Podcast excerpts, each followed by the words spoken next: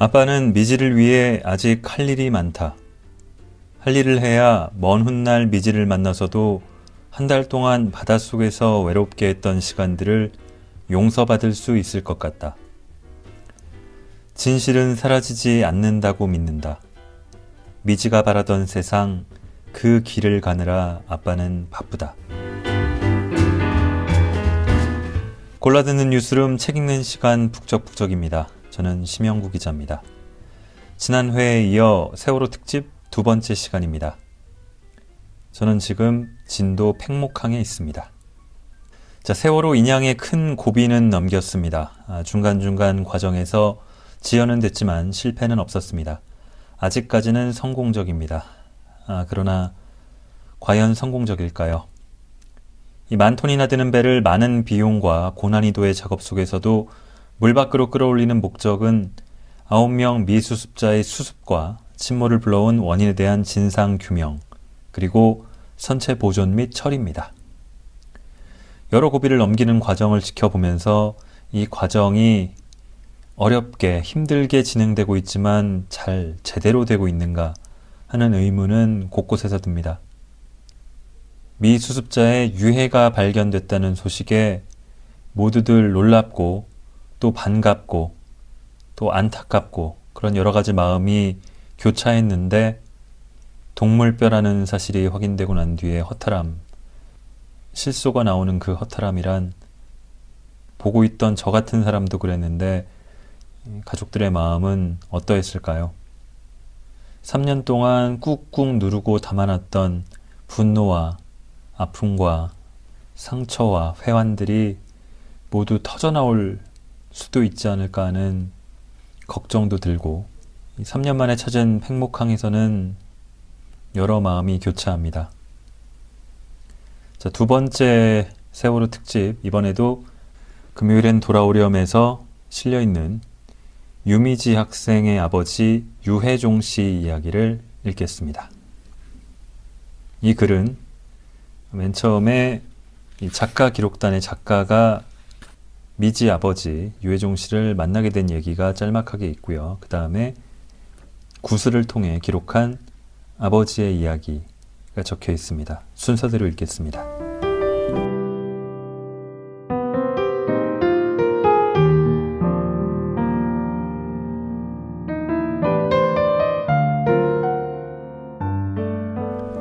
미지 아버지가 후회하는 일은 두 가지다.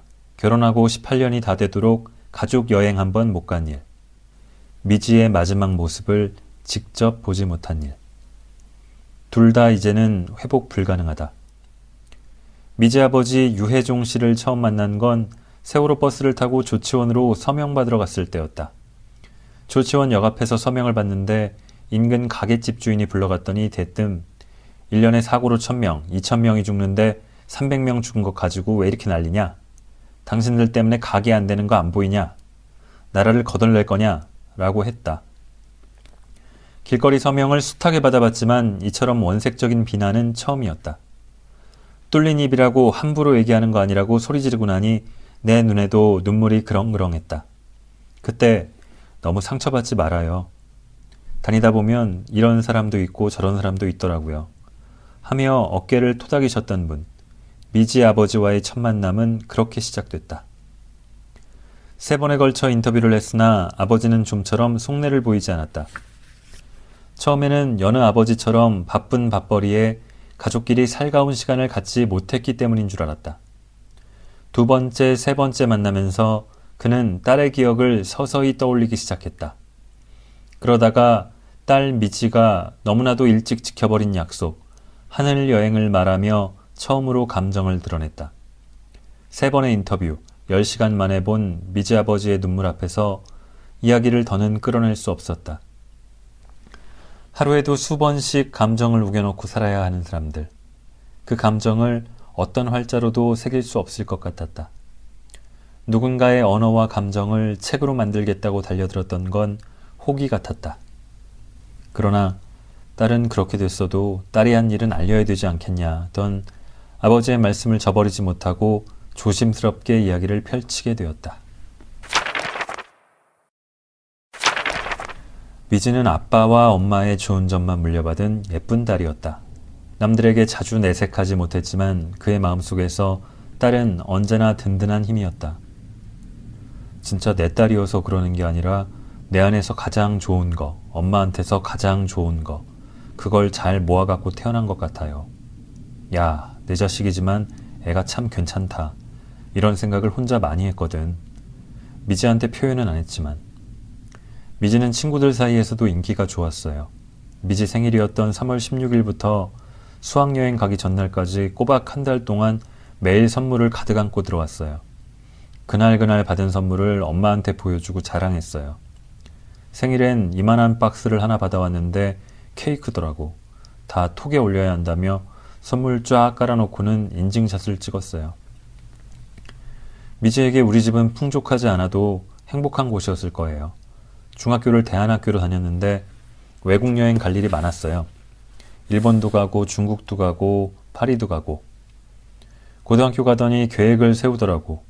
2학년 때는 어디 가고 3학년 때는 어디 가고 대학교 가서는 어디 가고 계획을 쭉 세워놨는데 이번 여름방학에는 필리핀으로 봉사활동 간다고 했어요. 티켓팅까지 다 했거든. 자랑도 많이 했어. 엄마 아빠 나 여름에 필리핀 간다. 준비 다 해놨다. 이러면서. 미지는 마지막은 행복했던 것 같아요. 학교 생활도 즐거워했고 집에 와서도 항상 웃으면서 살았어요.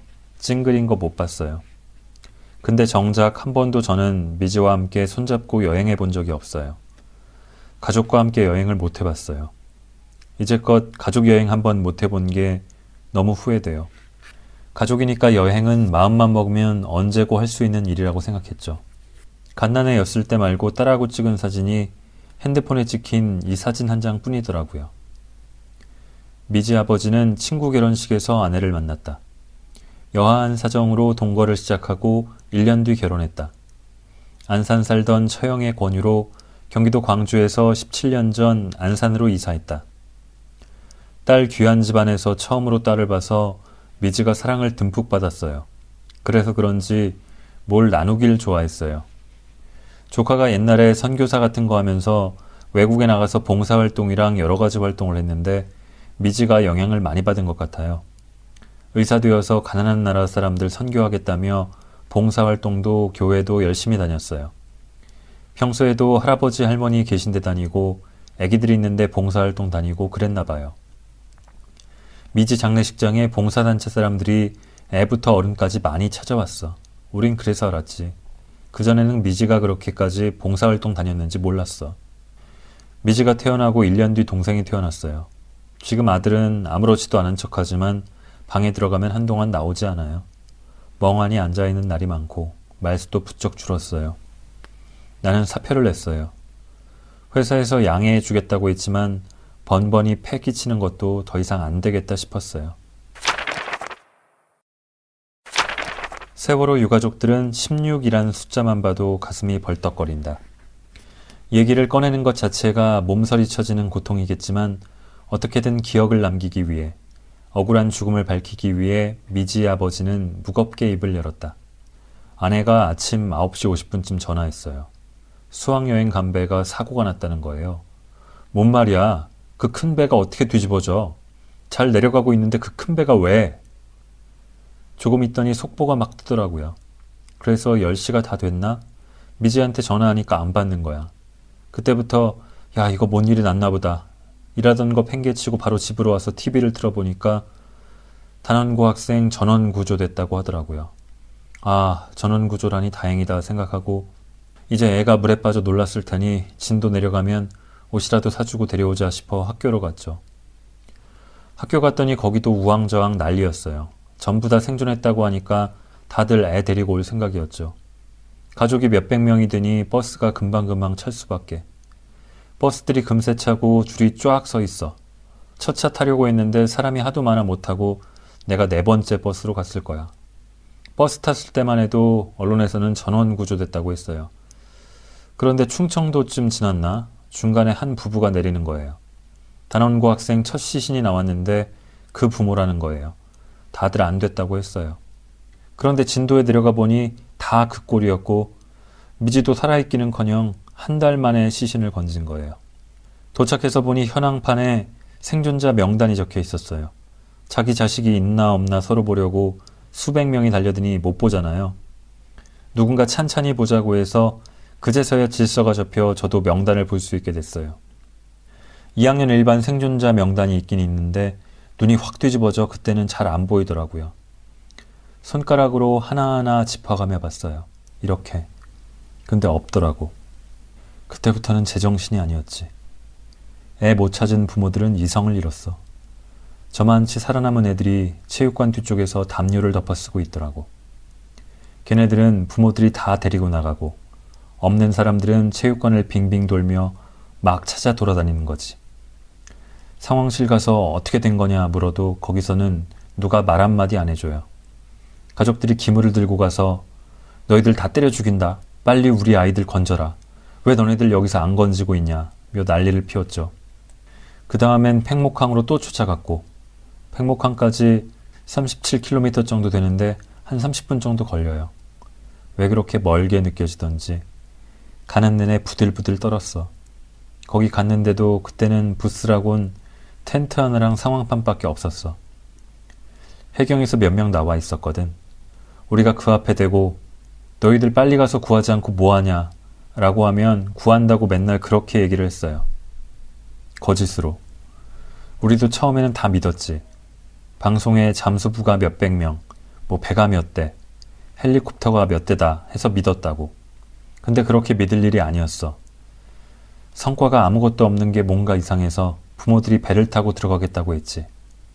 근데 현장 갔다 온 부모들이 하는 말이 아무것도 없다. 배 하나밖에 없다. 그러더라고. 뭐 이러니까 열받는 거지. 너희들 다 구했다고 해놓고 다 어디 있냐? 잠수부 어디 있냐? 소리 지르면 그저 하고 있습니다. 그렇게만 얘기하는 거야. 미지 엄마 아빠에게 16일은 삶과 죽음이 한 묶음으로 날아든 날이다.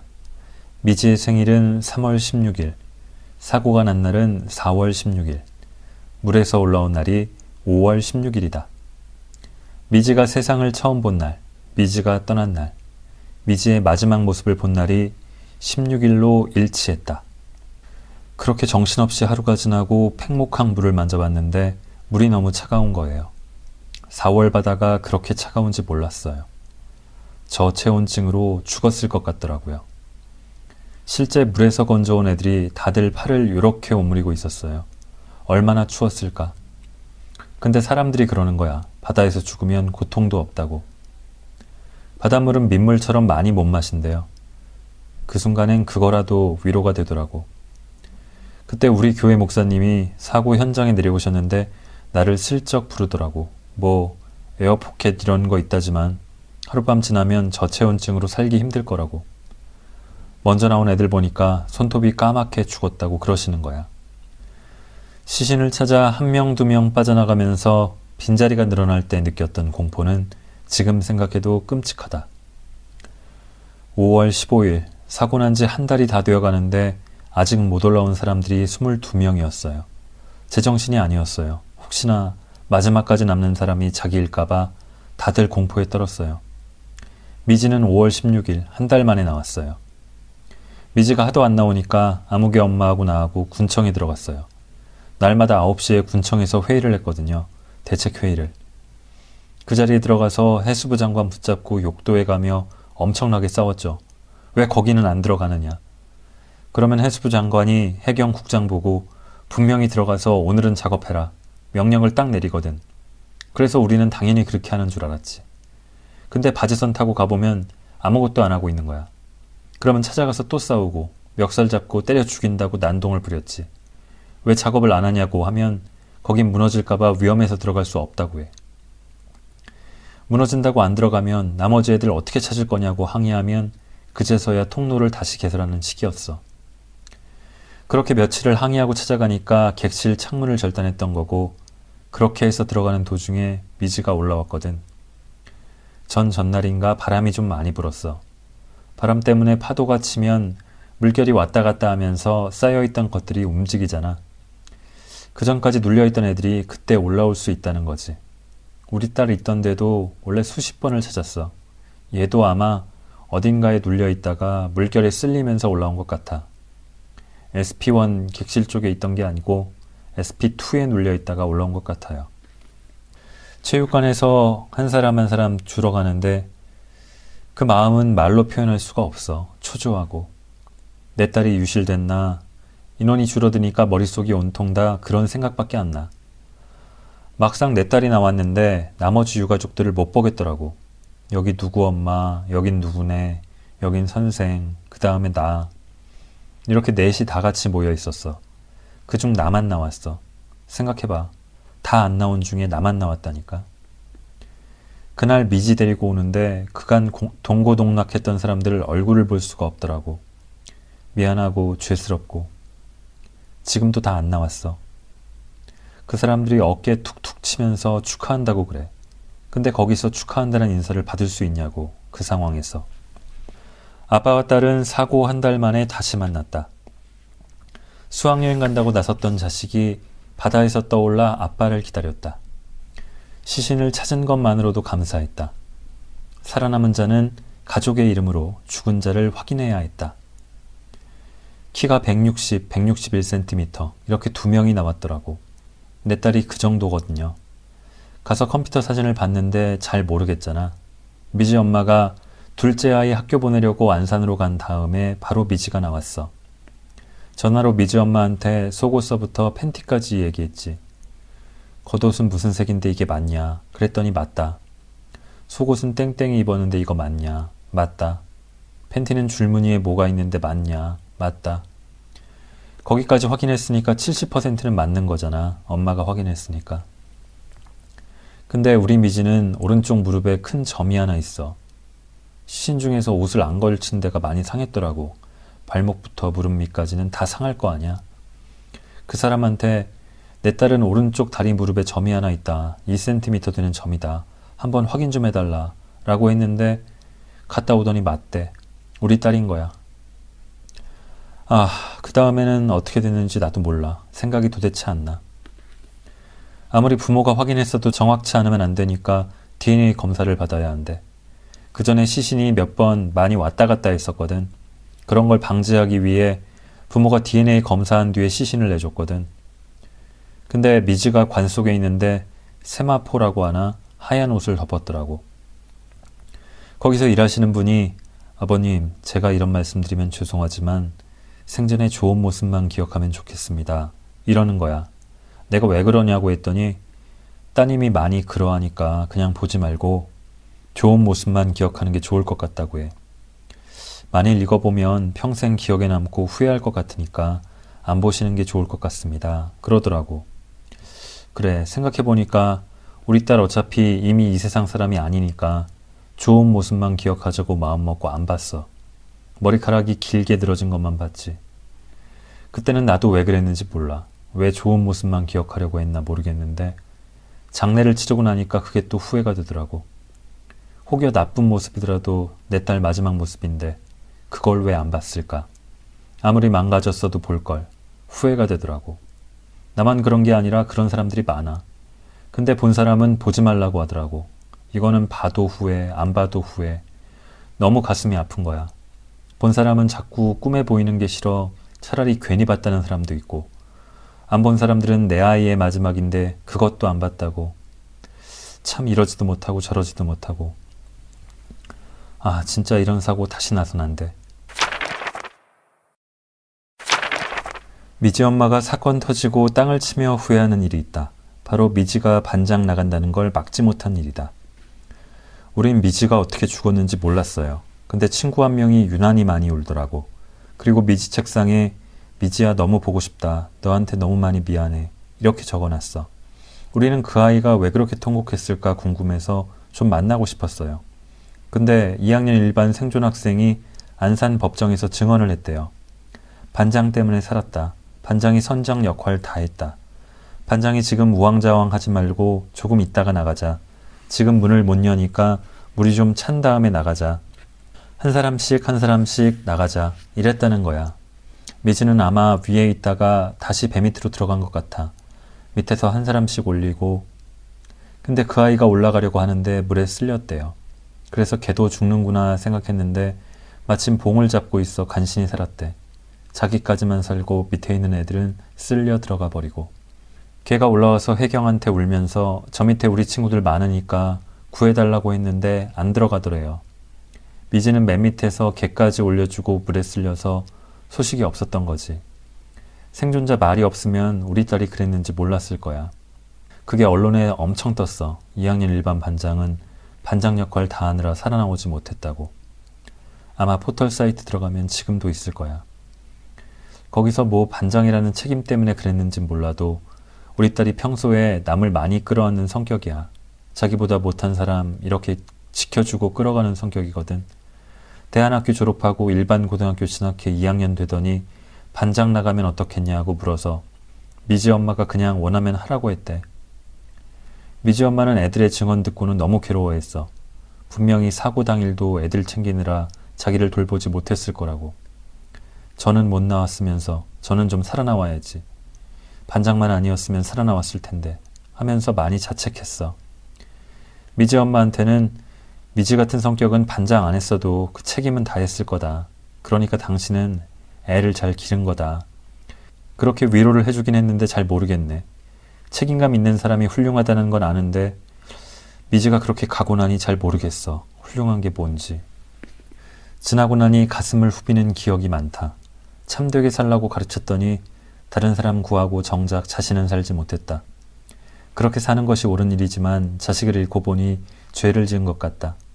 없이 살아도 티 없이 맑았고 엄마 아빠의 속을 헤아렸던 듬직한 딸이었다. 아빠는 가장 비극적인 순간에 딸과의 달콤했던 약속을 떠올렸다. 미지가 나하고 농담을 잘해. 생전에 나랑 팔짱 끼고 들어누워서 아빠, 이 다음에 내가 아빠 비행기 태워줄게 했어. 그 말 많이 하잖아. 딸 낳으면 비행기 탄다고. 한 200번 시신 나올 때까지는 앰뷸런스 타고 올라왔을 거야. 그 뒤부터는 훼손이 많이 돼서 바로바로 바로 올라가야 하니까 헬리콥터를 타고 간 거야. 근데 미지가 나왔는데 그 생각이 딱 나는 거야. 헬리콥터를 딱 탔는데. 아유, 이 자식이 죽으면서까지 비행기를 태워주는구나. 내가 왜 연관을 거기다 지었는지 그러면 안 되는 건데 그때 딱 그 생각이 나더라니까. 봐봐. 먼저 나왔으면 앰뷸런스 타고 올라왔을 건데 늦게 올라와갖고 헬리콥터 탄 거. 그것도 비행기잖아. 그쵸? 그때 울음이 나더라고. 헬리콥터로 올라오는 동안 내내 관 옆에서 울었어. 와, 이 자식이 죽으면서까지도 약속을 지키려고 그랬을까? 한 배를 타고 가는 길이었으나 누구는 살고 누구는 죽었다. 사고는 하나였지만 가족들이 받아들이는 삶의 무게는 다를 수밖에 없었다. 더구나 미지는 남을 구하려다 빠져나오지 못했기에 아빠의 아련함은 때로 질시로 번지기도 했다. 생존자 가족들 보면 생각이 왔다 갔다 해요. 내 새끼는 애 구하러 갔다 죽었고 얘는 살아나왔네. 너무 괘씸하잖아. 내 새끼는 죽었는데 누구는 살았고. 한편으론 내 새끼는 죽었지만 누구는 살았으니 감사한 마음이고. 어떻게 해야 할지 모르겠어. 솔직한 얘기지만 너무 괴로운 거잖아. 내 새끼도 살았으면 여기 있었을 텐데 누구는 저기 있고 내 새끼는 없어졌는데 다시 돌아오지도 못하는데 그걸 어떻게 보나. 이런 마음이 왔다 갔다. 와, 이거 사람으로서 할 일이 아닌 거야. 너무 힘들어. 남겨진 자들은 살아야 했다. 처음엔 전국적인 성원이 알게 모르게 큰 힘이 됐다. 그러나 시간이 갈수록 유가족들도 지치기 시작했다. 하나 둘 떠난 자리를 대신 채운 사람은 결국 자신들이었다. 서러운 세상에서 그들은 다시 하나가 됐다. 팽목항 실종자 가족들은 완전히 기가 꺾였어요.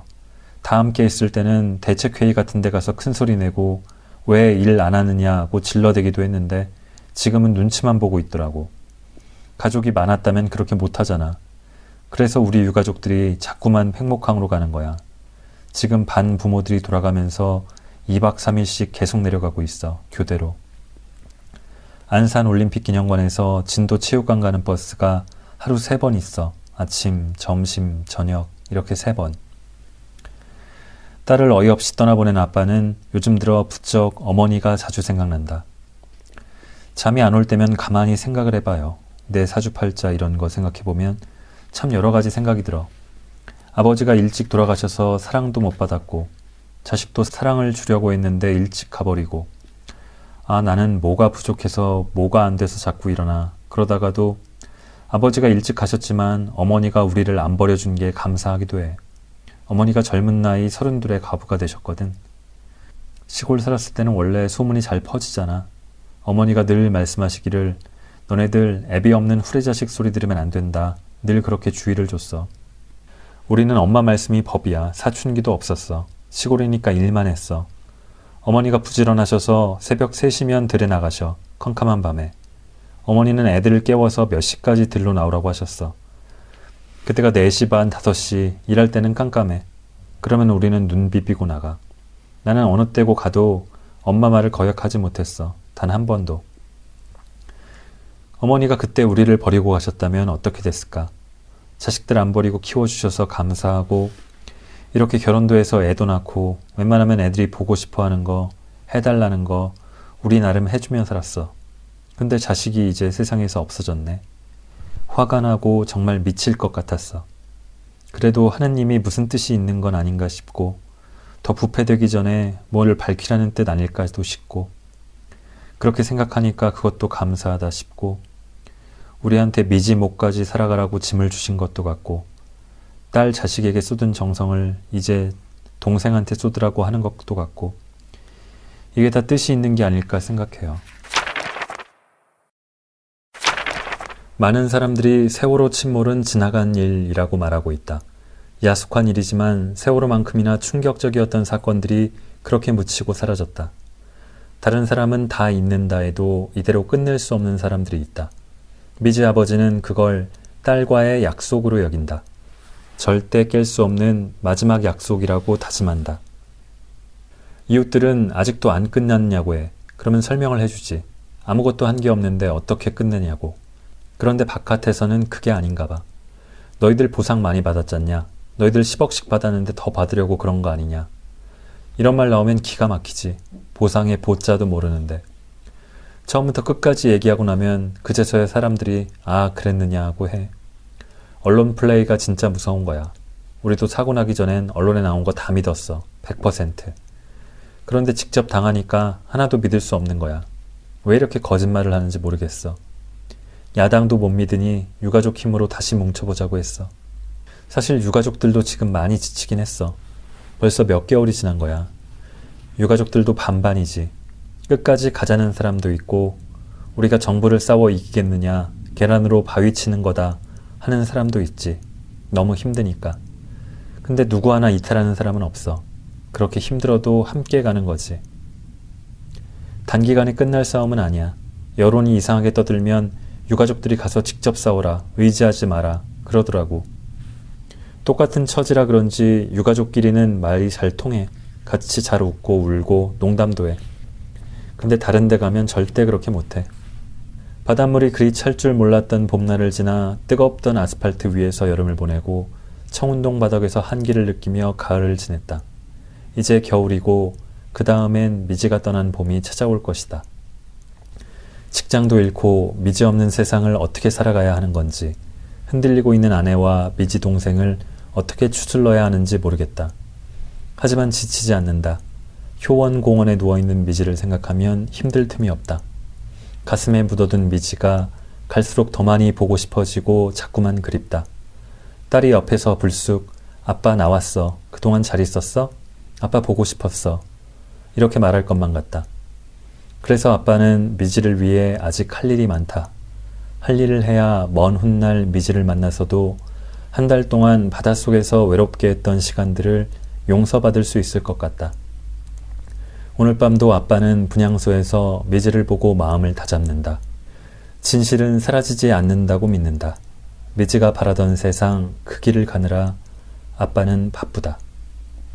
작가 기록단 정미현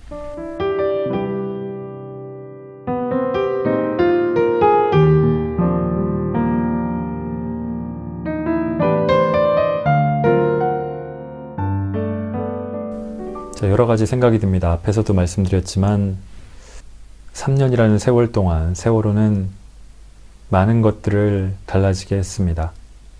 그리고 세월호 유가족들은 또 유가족과 미수습자 가족으로 입장이 좀 갈렸습니다. 세월호 선체 인양에 있어서도 그 갈라진 입장이 미묘한 차이를 만들었고 갈등을 만들기도 했습니다.